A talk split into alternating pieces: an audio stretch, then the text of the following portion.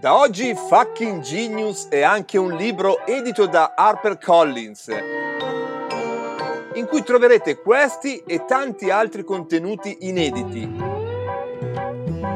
Perché con Storie Libere e HarperCollins si legge e si ascolta.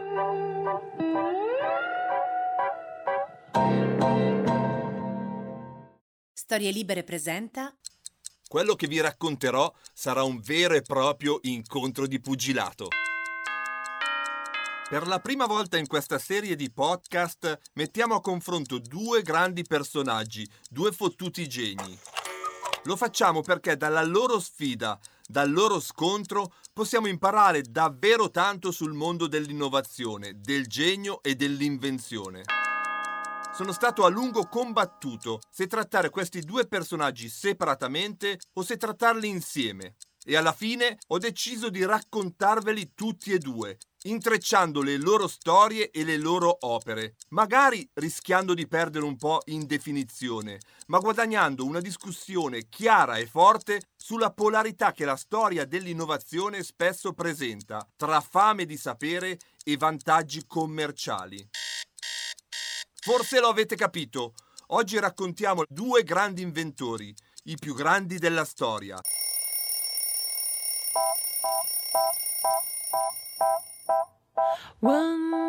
Sono Massimo Temporelli, sono un fisico e da vent'anni mi occupo di diffondere la cultura scientifica, tecnologica e dell'innovazione. Ma non sono qui per parlare di me, abbiamo un piatto ben più ricco sul tavolo e allora iniziamo ad addentarlo. Questo è Fucking Genius. Oggi raccontiamo la storia di Thomas Alva Edison e Nikola Tesla. Primo round, look and feel. Ecco che i due sfidanti salgono sul ring, ancora in accappatoio. Per presentarveli userò le parole di due giornalisti che li incontrarono all'apice della loro carriera. Così scriveva Arthur Brisbane il ventidue luglio del milleottocentonovantaquattro, che incontrò e intervistò Nikola Tesla a cena. I suoi occhi sono ben distanti tra loro, sono piuttosto chiari. Gli ho chiesto come possa avere gli occhi tanto chiari ed essere slavo. Mi ha risposto che i suoi occhi erano molto più scuri, ma che a forza di far lavorare la mente gli si sono schiariti. È davvero magro, supera il metro ottanta, ma peserà meno di settanta chili. Le sue mani sono molto grandi, come capita con gli uomini di valore, Lincoln per esempio. Il suo volto non si può studiare o capire come quelli degli altri uomini, perché non lavora in un campo concreto. La sua vita si svolge completamente all'interno della sua mente, dove nascono idee, dove lui possiede domini assai estesi. Ha capelli ricci e corvini, ha la schiena un po' curva, come la maggior parte degli uomini che non si pavoneggiano. Ha quella carica di autocompiacimento e di sicurezza che di solito si accompagna al successo, ma soprattutto è diverso dalla maggior parte delle persone di cui si scrive e si parla, per il fatto che lui ha davvero qualcosa da dire. Così, invece, scriveva il New York Tribune di Thomas Alva Edison nel novembre del milleottocentosettantanove. Il signor Edison non è certo garbato o elegante, cammina sul palco in modo goffo e la sua figura ricurva e dondolante manca di dignità. Ma i suoi occhi sono meravigliosamente espressivi, il suo viso franco e cordiale, il suo sorriso sincero e irresistibile. Il suo modo di parlare rozzo, ma chiaro. Anche le sue frasi non sono particolarmente elaborate, ma raggiungono ugualmente sempre lo scopo. E così ne parlava uno dei suoi collaboratori. Poteva andare a dormire ovunque, a qualunque ora. L'ho visto addormentato su un banco di lavoro con le braccia che gli facevano da cuscino, su una sedia con i piedi sulla scrivania, su una branda con addosso i vestiti. L'ho visto dormire per trentasei ore di seguito, con un intervallo di un'ora per mangiare una grande bistecca, patate e torta, e per fumare un sigaro. E so che riusciva anche a dormire in piedi. Insomma, in un angolo del ring abbiamo un alieno, snello e sofisticato intellettuale dell'Est Europa. Nell'altro, un ruspante, genuino ed energico yankee americano. Sarà davvero un bel match. Voi per chi fate il tifo? Secondo round, l'infanzia e la formazione. Il secondo round, Tesla ed Edison se lo giocheranno sul terreno delle origini, sulle loro infanzie. Come abbiamo fatto sempre per i nostri fucking genius, dedichiamo qualche minuto per raccontare l'infanzia e i primi anni di vita di questi due straordinari inventori, perché spesso le caratteristiche dei grandi innovatori emergono fin dalla loro più tenera età. Tesla ed Edison non fanno eccezione a questa regola. Iniziamo da Tesla, il più giovane dei due.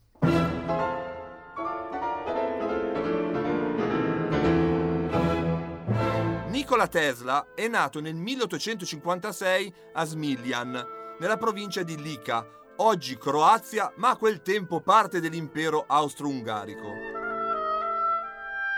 Entrambi i genitori di Tesla erano molto intelligenti, in particolare la mamma, che sembrava fosse dotata di una straordinaria capacità mnemonica.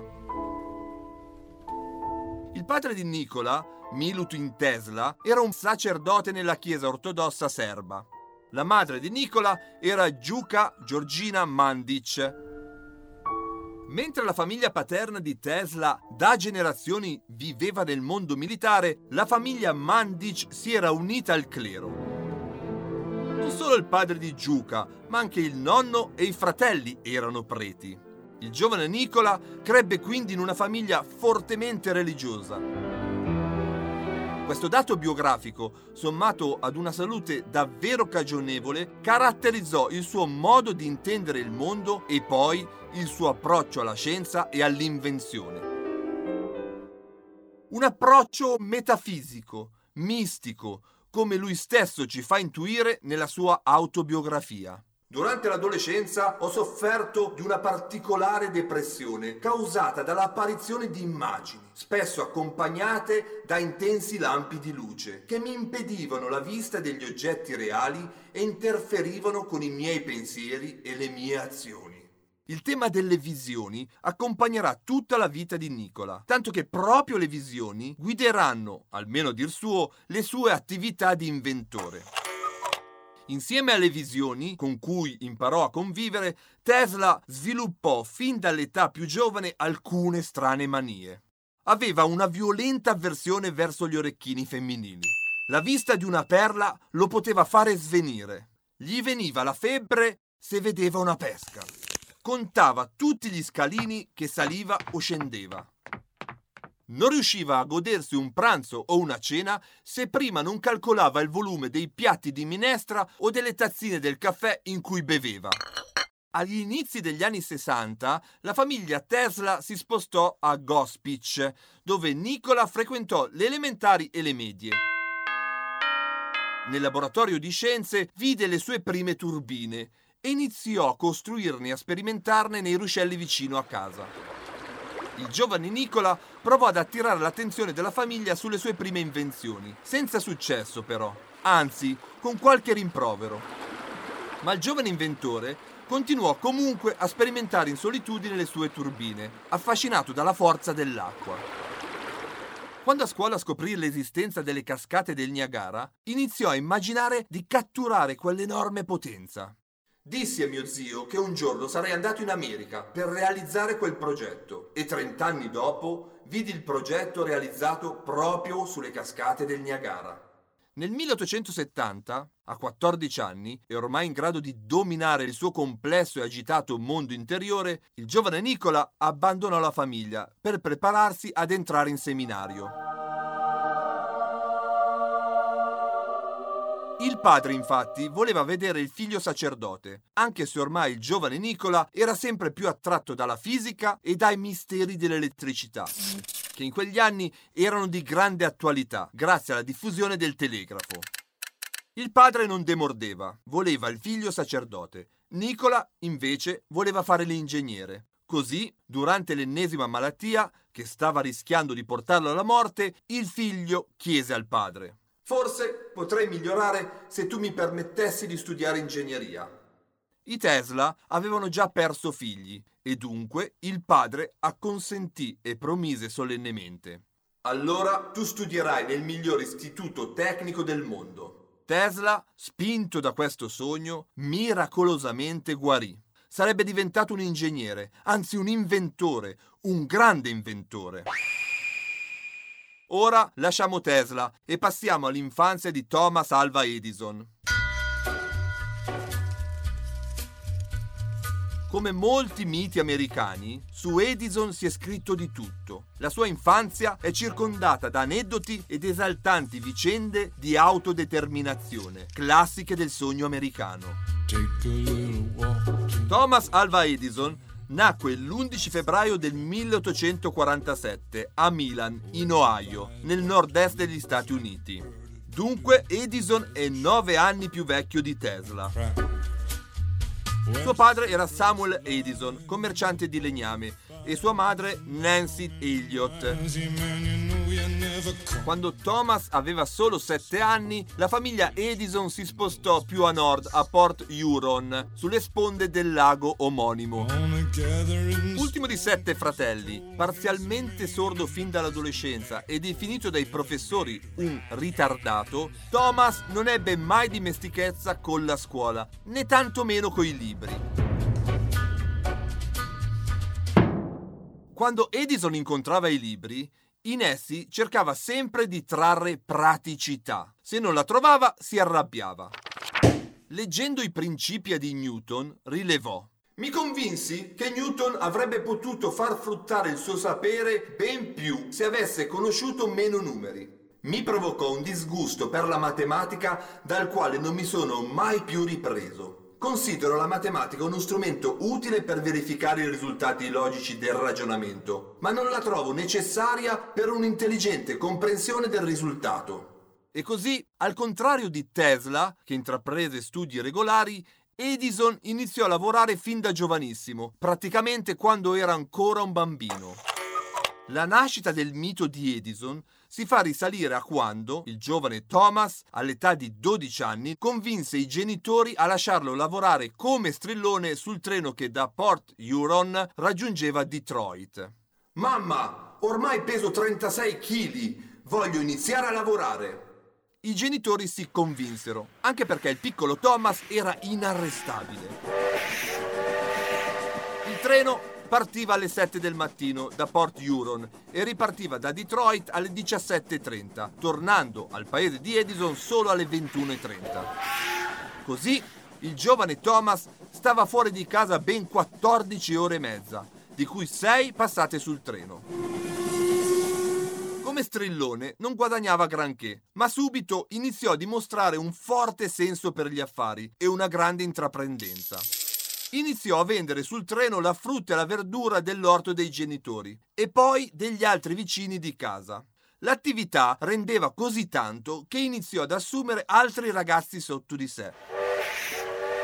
Nel viaggio di ritorno vendeva i giornali della sera stampati a Detroit. In poco tempo arrivò a guadagnare venti dollari alla settimana, circa cinquecento dollari odierni, che per un ragazzino di dodici anni non era davvero niente male. Oltre alle attività sul treno, Edison aprì anche diversi negozi di frutta e verdura a Detroit. Poi, addirittura fondò un giornale che veniva stampato a bordo del treno e che riportava le ultime notizie raccolte nella grande città. Questo giornale, nel milleottocentosessantadue, con lo scoppio della guerra civile, vendette migliaia di copie in un solo giorno. Nello stesso anno, Edison, ormai sedicenne, iniziò a lavorare nella stazione telegrafica di Port Huron. Poi, l'anno successivo, nel milleottocentosessantatré, si spostò presso la Grand Trunk Railroad. Quello sarebbe stato lo standard. Infatti, nei sei anni successivi, cioè tra il milleottocentosessantatré e il milleottocentosessantanove, cambiò praticamente la stazione di lavoro ogni sei dodici mesi, girando per tutto il paese. Edison fu in Michigan, a Indianapolis, a Cincinnati, a Memphis e ancora a Louisville e Boston. Imparò così tutti i trucchi del mondo telegrafico e i segreti dell'elettricità, cimentandosi in decine di piccole invenzioni che miglioravano e semplificavano il lavoro del telegrafista. E infine arrivò nel milleottocentosessantotto a New York, senza il becco di un quattrino, ma pieno di intraprendenza e molta esperienza nel mondo dell'elettricità. Thomas aveva ventidue anni e stava per diventare un inventore, un grandissimo inventore. Terzo round, l'inizio di una carriera. Come si diventa inventori? Partiamo dalla storia di Nikola Tesla. Tesla arrivò a Graz nell'autunno del milleottocentosettantacinque per iniziare gli studi al Politecnico di quella città. Aveva diciannove anni. Nel suo primo anno raggiunse risultati incredibili in matematica, anche se le sue lezioni preferite erano quelle di fisica e in particolare quelle dedicate agli studi sull'elettricità. A Graz, Tesla iniziò a sviluppare l'idea di un motore a corrente alternata, la sua prima grande invenzione, forse la più importante della sua vita, che avrebbe avuto importanti conseguenze su tutta la sua carriera. I motori elettrici, fino a quel momento, erano tutti a corrente continua, perché per funzionare sfruttavano l'energia delle pile e delle batterie. Questa macchina, che trasforma l'elettricità in movimento, fu inventata nel milleottocentosessanta dall'italiano Antonio Pacinotti. È interessante scoprire che un altro italiano, il torinese Galileo Ferraris, giocherà un ruolo fondamentale anche sul motore elettrico a corrente alternata, entrando in competizione sulla paternità di questa invenzione con lo stesso Tesla. Per come sono fatti, i motori a corrente continua hanno una bassissima efficienza. Infatti, per dover alternare il campo magnetico che spinge il rotore a ruotare, questi dispositivi sono dotati di spazzole che sfregano sull'albero rotante, rallentandone il moto. Senza entrare nei dettagli, Tesla pensava di risolvere questo problema utilizzando proprio la corrente alternata e i campi magnetici da esse generati.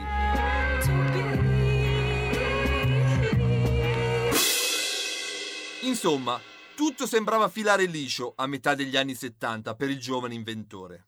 Mi ero messo in testa di fare una sorpresa ai miei genitori e durante tutto il primo anno iniziai regolarmente i miei doveri di studente alle tre di notte, continuando fino alle ventitré, perfino la domenica e giorni di vacanza. E poiché la maggior parte dei miei compagni di classe prendeva tutto alla leggera, fu piuttosto naturale che il mio rendimento scolastico fosse decisamente superiore al loro. Nel corso di quell'anno superai ben nove esami e i professori pensarono che meritassi qualcosa di più dei voti più alti.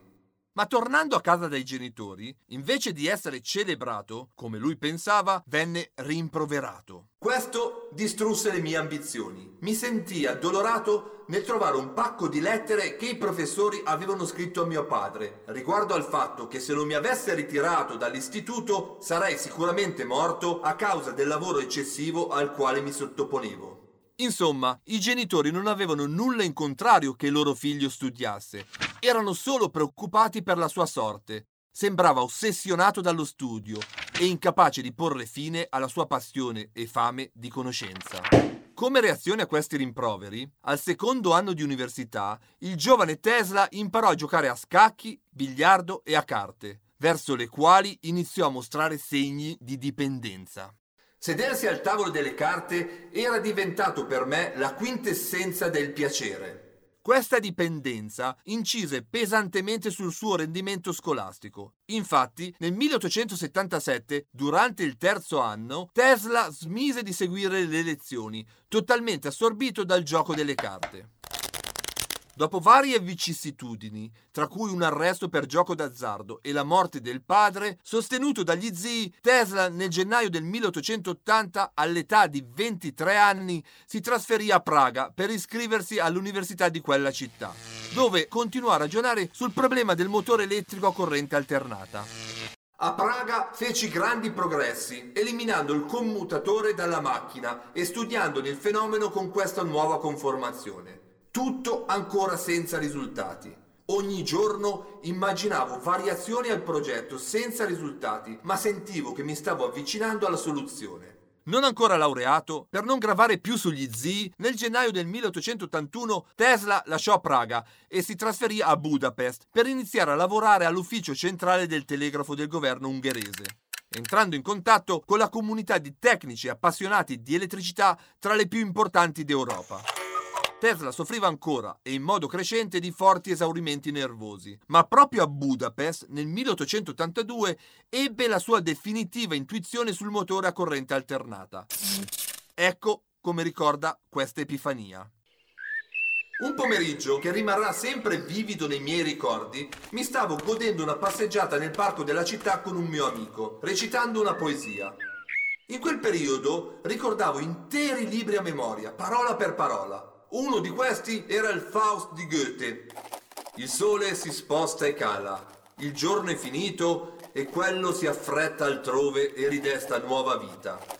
O perché non mi solleva dalla terra un'ala per tendere sempre più verso di lui un bel sogno mentre il sole scompare? Ah, all'ali dello spirito non si accompagnano facilmente le ali del corpo. Come pronunciai queste parole ispiratrici, ebbi un lampo di genio e in un attimo mi fu svelata la verità. Ancora oggi non riesco a descrivere le emozioni che provai. Nikola Tesla aveva ventisei anni, davvero un fottuto genio. Passiamo a Thomas Alva Edison. Come diventò inventore? Dopo aver girato mezzo paese, Edison arrivò a New York nel milleottocentosessantanove e iniziò la sua attività di inventore professionista. In realtà, già a Boston, l'anno precedente, aveva fatto domanda per il suo primo brevetto, un registratore di voto elettrico. Le sue successive invenzioni riguardarono soprattutto il campo della telegrafia, ambiente in cui lavorò anche nella grande mela. In pochi mesi ottenne incredibili risultati, sia dal punto di vista tecnico, sia dal punto di vista economico. Edison inventò, costruì e brevettò una stampatrice universale per la borsa, che rivendette alla Western Union per cinquemila dollari. Sempre per questa azienda, Edison inventò un sistema per resettare le stampatrici di borsa da remoto, un'invenzione che faceva risparmiare un sacco di soldi alla società americana, perché non avrebbe più dovuto spedire un tecnico ad intervenire nelle varie sedi. Quando la Western Union chiese al giovane inventore di sedersi al tavolo contrattuale per acquistare la sua idea, Edison si era imposto di chiedere cinquemila dollari, ma si sarebbe accontentato di tremila. Aveva solo ventidue anni e quindi lasciò parlare l'acquirente. Che effetto ne farebbero quarantamila dollari? Chiese il responsabile della Western Union. Quella cifra oggi rappresenterebbe quasi un milione di dollari. Vi è mai stata fatta un'offerta così? Questo mi fece quasi svenire, come non mi era mai successo. Temevo che si sentisse il battito del mio cuore. Riuscii solo a dire che mi sembrava giusto. Nonostante fosse giovanissimo e che con quei soldi avrebbe potuto vivere per molto tempo, Edison reinvestì praticamente tutto quel capitale per aprire un suo laboratorio con annessa fabbrica a Newark, a circa cento chilometri da New York. Edison acquistò attrezzature e macchine e assunse risorse e tecnici che lo avrebbero seguito per tutta la vita, in particolare l'ingegnere Charles Batchelor e il meccanico tedesco John Ott. Quello sarebbe diventato uno dei primi centri di ricerca e sviluppo della storia. Davvero un fottuto genio. Quarto round, stile di invenzione. Se mi permettete una metafora calcistica, anche se siamo nel pieno di un incontro di pugilato, noi ci innamoriamo dei giocatori di calcio non tanto per il numero di gol che fanno o per altre questioni statistiche. A colpirci, a farci innamorare è lo stile e come fanno quello che fanno. È giusto dunque dedicare questo round allo stile di invenzione di questi due fottuti geni. Come inventano? Che mosse mettono in campo? Qualcosa è già emerso, ma avviciniamoci ancora un po'. Partiamo da Tesla. Arthur C. Clarke diceva che ogni tecnologia sufficientemente avanzata è indistinguibile dalla magia. Non c'è modo migliore per introdurre Nikola Tesla, spesso rappresentato nella letteratura o nella filmografia come un mago. Lo abbiamo già detto, Per Tesla, magia, spiritualità e invenzione si immischiavano perfettamente, fin dall'inizio della sua carriera.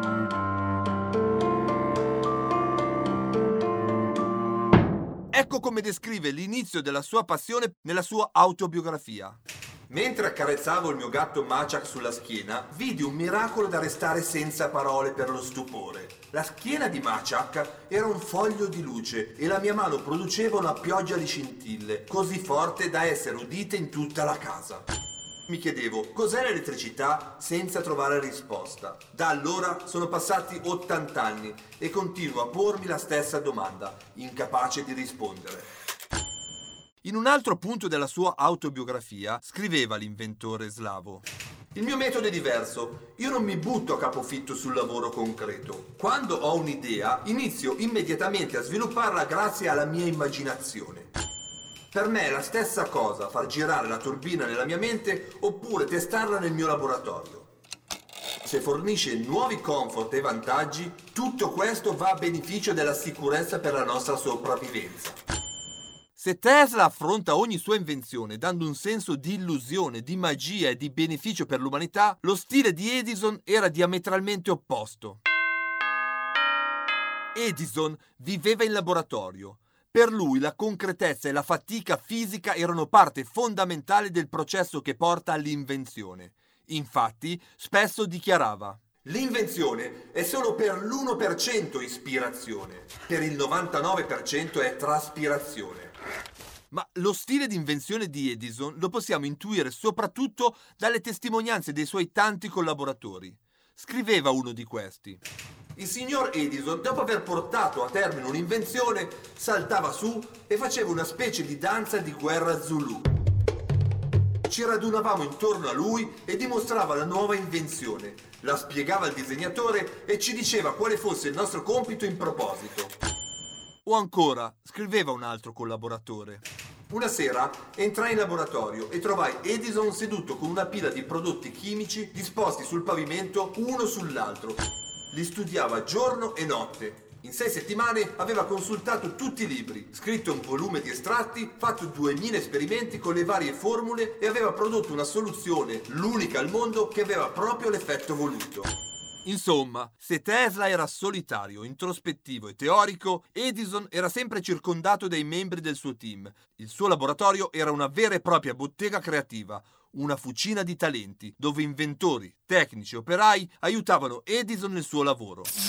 Ma soprattutto Edison sperimentava con le mani, sbagliava e ricominciava, spremeva la scienza, procedendo verso l'obiettivo senza una teoria ben definita. Era poco interessato ai risvolti scientifici della sua attività. Tutto girava intorno alla commercializzazione delle sue invenzioni, come dichiarò molto chiaramente in una sua intervista. Non studio la scienza come hanno fatto Newton, Kepler o Faraday, solo allo scopo di imparare la verità. Sono solo un inventore di professione. I miei studi, i miei esperimenti, sono stati condotti al solo scopo di inventare qualcosa di utilità commerciale. Insomma, Tesla ed Edison rappresentano davvero due modi diametralmente opposti di fare l'inventore. E voi, quale preferite? Quinto round. dieci anni mirabili. Se avete ascoltato il mio podcast su Albert Einstein, saprete che il grande scienziato tedesco nel millenovecentocinque ebbe il suo Annus Mirabilis, in cui pubblicò tre importantissimi articoli. Per questi due inventori, invece, possiamo parlare di Decennium Mirabilis. Infatti sia Tesla sia Edison ebbero dieci anni in cui svilupparono la maggior parte delle loro invenzioni, raggiungendo il loro apice come inventori. Come nel caso di Einstein, questo non significa che i due inventori poi non fecero più nulla, ma il livello raggiunto in questi dieci anni fu davvero straordinario. Partiamo da Edison, che a partire dal milleottocentosettantasette fino al milleottocentottantasette, cioè dai suoi trenta ai suoi quaranta anni, ebbe un periodo davvero incredibile. Prima a Newark e poi a Menlo Park, nei suoi laboratori, vennero inventate, brevettate e poi commercializzate tre invenzioni che cambieranno per sempre la storia della nostra specie. Il microfono a carbone per il telefono, il fonografo e la prima lampadina. Oltre a queste invenzioni, per tutti gli anni Ottanta, l'inventore americano si occupò con le sue aziende e i suoi tecnici di commercializzare e distribuire i prodotti e servizi di queste intuizioni. Per far questo costruì centrali elettriche e posò linee telefoniche e fece altrettanto in giro per il mondo attraverso la concessione dei suoi brevetti, divenendo uno degli uomini più ricchi del mondo e l'inventore più famoso della storia. Vediamo più da vicino i momenti decisivi di queste tre invenzioni.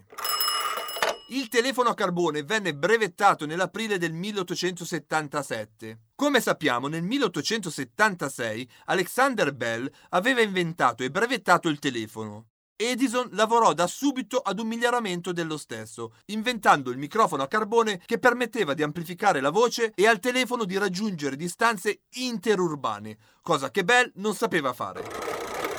Questo dispositivo caratterizzò la diffusione del telefono nel mondo e fu usato per tutto il Novecento come microfono della telefonia e non solo. Naturalmente, tra Bell ed Edison e tra le loro rispettive aziende iniziò una lunga controversia sui brevetti, che si risolverà con una fusione solo molti anni dopo. Il fonografo. Questo incredibile dispositivo venne inventato nel nuovo laboratorio di Edison a Menlo Park, nel New Jersey. Dopo il microfono a carbone per il telefono, Edison continuò a lavorare sulla voce e si chiese se fosse possibile registrarla.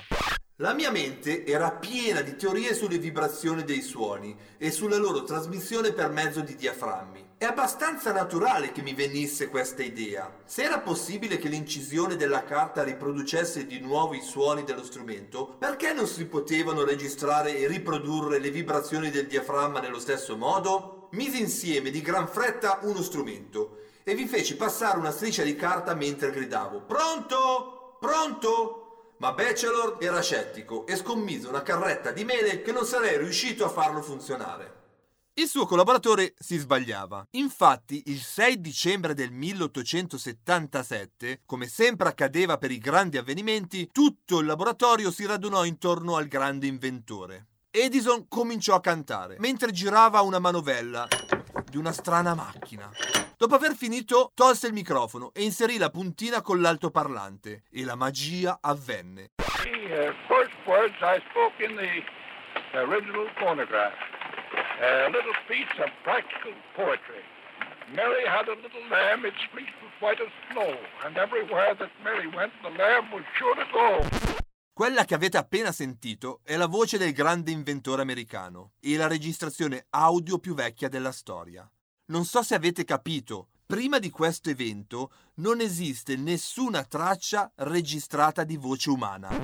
Ad esempio, non conosciamo la voce di Napoleone, non conosciamo la voce di Garibaldi, di Cleopatra, di Giulio Cesare.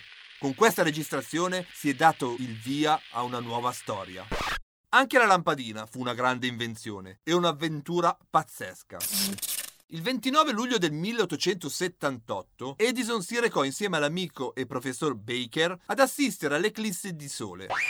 In quell'occasione sembra che il professor Baker persuase l'amico sull'enorme portata pratica della distribuzione dell'energia e dell'illuminazione elettrica, in sostituzione ai sistemi a gas illuminante.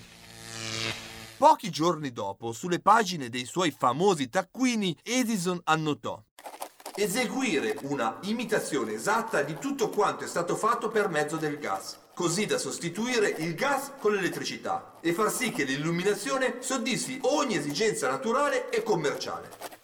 All'inizio dell'autunno del milleottocentosettantotto, Edison iniziò a lavorare al progetto. Poche settimane dopo, con un capitale di trecentomila dollari, nacque la società Edison Light Company. La prima cosa da fare era costruire una lampadina che durasse parecchie ore. Decine di tecnici e ingegneri passarono al setaccio centinaia di pubblicazioni e visitarono i più importanti centri di ricerca del mondo per trovare il filamento migliore. Il gruppo di Edison provò centinaia, forse migliaia di filamenti diversi, formati dai materiali più disparati: tele da sacco, trucioli di cedro, celluloide, lino, canapa, persino alcuni peli di barba dei suoi collaboratori. Nell'inverno del milleottocentosettantotto Edison brevettò la sua prima lampada, costituita da un filamento a doppio avvolgimento di platino. Ma queste prime lampade emettevano una luce fioca, rosso ciliegia, e duravano poco, troppo poco.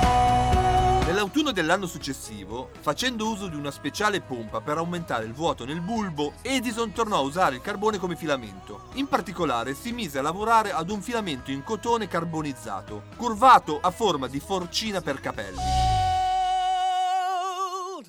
Gli esperimenti del ventuno e ventidue ottobre milleottocentosettantanove furono decisivi. Penso proprio che ce l'abbiamo fatta. Se può far luce per quaranta ore, possiamo farla arrivare fino a cento.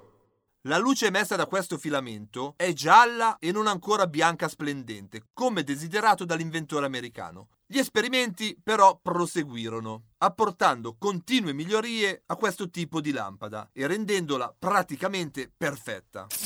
Venne presentata ufficialmente all'Esposizione Universale di Parigi del milleottocentottantuno, dando il via all'elettrificazione del mondo.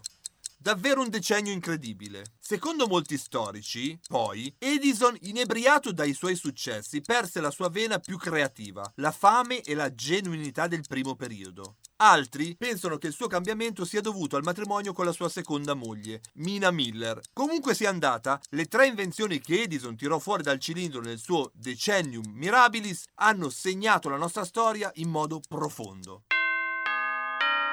Passiamo al decennio magico di Nikola Tesla, che avvenne tra il milleottocentottantaquattro e il milleottocentonovantaquattro, dai suoi ventotto ai suoi trentotto anni. Se vi ricordate, abbiamo lasciato Tesla a Budapest nel milleottocentottantadue, nell'atto di immaginare il suo motore a corrente alternata. Tesla dovette interrompere le sue elucubrazioni sui campi magnetici rotanti e sulle correnti alternate, quando gli venne chiesto di trasferirsi a Parigi, per andare a lavorare in una delle prime aziende europee fondate da Edison, che era gestita da Charles Batchelor, il più fidato assistente dell'inventore americano. Tesla non aveva mai abbandonato la sua idea di costruire un motore a corrente alternata e naturalmente, arrivato a Parigi, ne parlò anche nella sua nuova azienda. Così ricorda uno dei suoi amici di Parigi. Tesla era davvero entusiasta delle idee che si era formato allora. Una sera descrisse a quattro o cinque uomini di Edison i suoi progetti per un motore a corrente alternata, disegnandone gli schemi sul terreno con un bastone. Ispirandosi all'intuizione di Budapest che alcune correnti alternate potessero produrre un campo magnetico rotante, Tesla descrisse ai colleghi della Edison un elaborato sistema in cui il generatore produceva tre correnti alternate separate, poi erogate al motore con sei fili diversi. I colleghi non capirono la portata dell'invenzione di Tesla, che appariva a tutti sempre molto strano e con visioni alternative, ma lentamente e inesorabilmente la sua autorevolezza nell'azienda cresceva.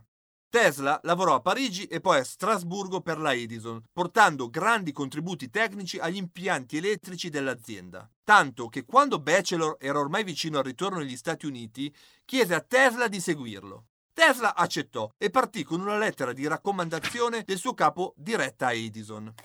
Conosco due grandi uomini e tu sei uno di loro. L'altro è questo giovane. Tesla salpò per New York nell'estate del milleottocentottantaquattro. Incontrò Edison che lo assunse per lavorare alla Edison Machine Works. Ve li immaginate uno di fronte all'altro? Pur essendo molto diversi, i due si piacquero, anche se si videro davvero poche volte, visto che a quel tempo Edison ormai era a capo di una mega azienda e Tesla si immerse da subito alla riprogettazione di molte apparecchiature elettriche dell'azienda, occupandosi in particolare dei generatori di corrente continua, le dinamo Edison. L'aneddotistica vuole che proprio Edison gli chiese di migliorare le prestazioni delle sue dinamo a corrente continua. Se ci fosse riuscito, in cambio, gli avrebbe dato un premio di ben cinquantamila dollari, pari a un milione di dollari odierni. Tesla naturalmente accettò la sfida e dopo un anno di lavoro presentò la dinamo modificata a Edison. L'efficienza era aumentata in modo sostanziale, ma il premio promesso non arrivò. Secondo la leggenda, Edison si rifiutò di pagare il premio, dicendo: Tesla, lei non capisce il senso dell'umorismo americano. Probabilmente un fatto del genere avvenne davvero, anche perché Tesla ne parla nella sua biografia e perché dopo questo evento decise di licenziarsi, ma molto probabilmente non fu Edison a promettere e poi a negare il premio a Tesla, ma un membro del suo staff.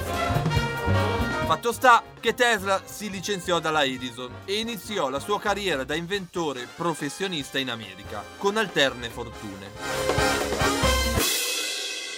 Nel dicembre del milleottocentottantaquattro, insieme a due uomini d'affari del New Jersey, fondò un'azienda di costruzione di lampade elettriche ad arco, che, nonostante producesse lampade di ottima qualità, non ebbe grandi fortune, e Tesla uscì dall'azienda nel milleottocentottantasei senza nemmeno un quattrino.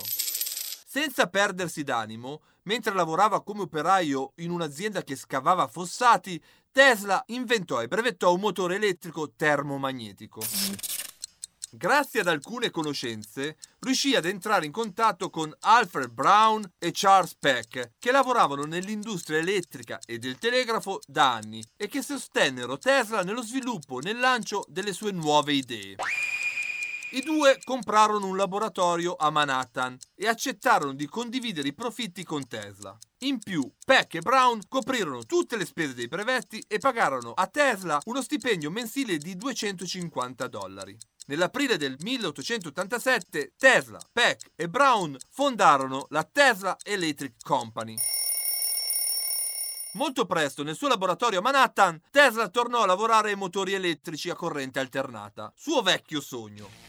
Tornò sull'idea che gli era venuta a Budapest, cinque anni prima, un motore con un campo magnetico rotante che completò qualche mese dopo, nell'estate del milleottocentottantasette. Come descrive puntualmente una recente biografia scritta da Bernard Carlson e pubblicata in Italia da Oepli, Peck e Brown erano molto scettici sulle idee di Tesla per lo sviluppo di un motore a corrente alternata, perché a metà degli anni Ottanta quasi tutte le centrali negli Stati Uniti usavano corrente continua e non corrente alternata. Ma a partire da metà degli anni Ottanta, l'interesse per la corrente alternata, che permetteva di servire zone anche più remote del paese, tornò di grande interesse.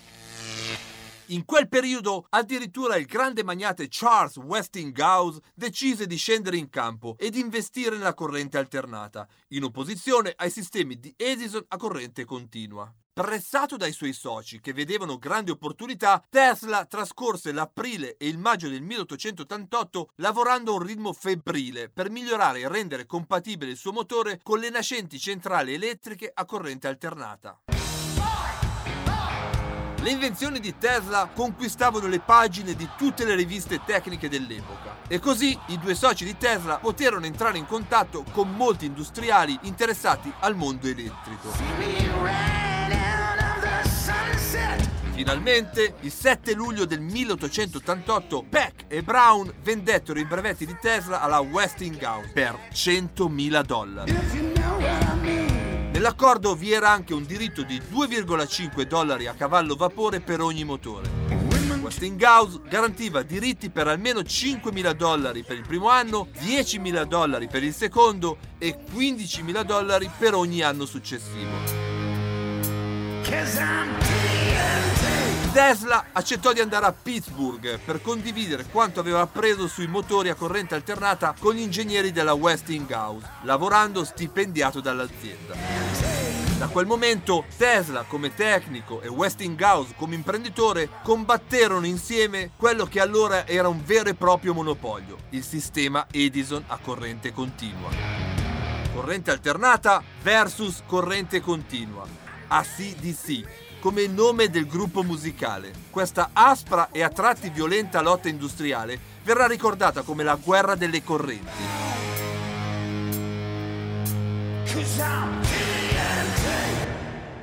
Come sappiamo, visto che la usiamo ancora tutti i giorni nelle nostre case e nei nostri uffici, la corrente alternata alla fine vinse e pochi anni dopo l'accordo firmato tra Westinghouse e Tesla si installarono solo centrali a corrente alternata e il motore di Tesla si diffuse nell'ambito dei trasporti urbani, nei tram, ma anche in moltissime fabbriche della seconda rivoluzione industriale. In particolare, i due costruirono una gigantesca e spettacolare centrale alle cascate del Niagara, dove ancora oggi sorge una statua del grande inventore, coronando il sogno dell'infanzia di Tesla. Grazie agli accordi con Westinghouse, Nikola Tesla stava per diventare davvero molto ricco. Infatti, se ricordate, il contratto firmato da Peck e Brown prevedeva che Tesla avrebbe dovuto incassare una percentuale per ogni motore elettrico venduto e per ogni utilizzo dei brevetti sulla corrente alternata. Ma Westinghouse chiese a Tesla di rinunciare a quelle quote, adducendo che dalla sua decisione dipendeva il destino dell'azienda. Tesla e Westinghouse erano amici e l'inventore strappò il contratto e barattò la percentuale dei brevetti con un importo forfettario di circa duecentomila dollari. Una cifra importante, ma irrisoria se paragonata a quella che gli avrebbero fruttato i diritti dovuti: centinaia di milioni, miliardi di dollari. Con i soldi guadagnati, Tesla aprì un centro di ricerca a Colorado Springs, focalizzato sulle onde elettromagnetiche, la telegrafia senza fili e il trasferimento dell'energia a grandi distanze, senza però concludere e sfruttare, almeno commercialmente, nessuna delle sue invenzioni. Ancora una volta Edison e Tesla sembrano prendere le distanze, dividersi e obbligarci a prendere una posizione. Scaltrezza, concretezza e abilità negli affari, da una parte, ingenuità, generosità e volubilità dall'altra. Voi da che parte state? Sesto round, l'eredità. I nostri due fottuti geni sono davvero esausti. Il match sta per finire. Nessuno dei due è riuscito a mettere K O l'avversario. Sarete voi a decidere a chi assegnare la vittoria, solo ai punti. È giusto parlare infine dell'eredità di questi due monumentali inventori dell'Ottocento.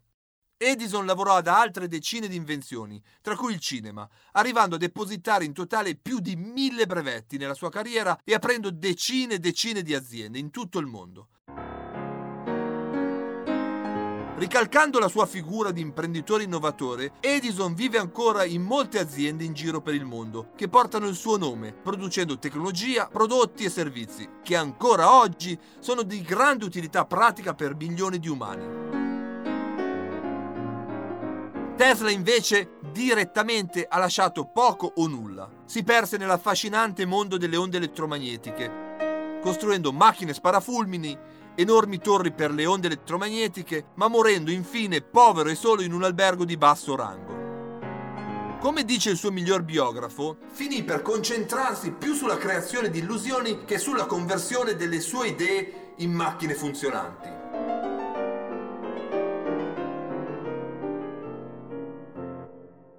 Ma in moltissimi, accomunati da una visione romantica della scienza e del progresso, lo celebrano e lo ricordano come il più grande inventore della storia. Credo non ci siano scienziati e inventori più presenti e celebrati sul web, tra pagine, video e forum di discussione. Tesla per molti rappresenta l'ideale della scienza, anche se spesso, dobbiamo dirlo, questi fan rischiano di mitizzare ed esagerare il suo contributo alla storia della scienza e dell'umanità, proprio a causa del carattere misterioso e spesso indecifrabile del suo messaggio e delle sue ricerche scientifiche. A me non resta che concludere questo affascinante confronto, sottolineando che i due inventori, dopo la loro epoca d'oro, pur mantenendo un grande interesse e una forte leadership nel mondo dell'innovazione, finirono per interpretare se stessi. Edison scimmiottando l'inventore imprenditore di successo, Tesla circondandosi di un'aura di mistero e solitudine. Io ho il mio preferito, forse lo avete anche capito, ma non lo dichiarerò a questi microfoni, non voglio influenzarvi.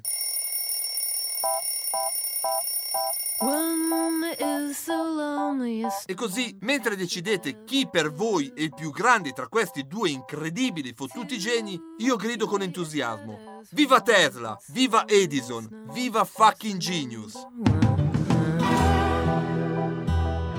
Io sono Massimo Temporelli e vi aspetto per la storia del prossimo fottutissimo genio.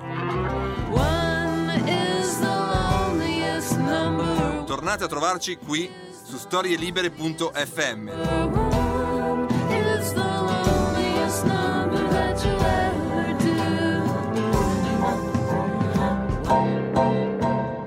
Una produzione storie libere punto effe emme di Gianandrea Cerone e Rossana De Michele. Coordinamento editoriale Guido Guenci. Post-produzione audio Era Zero.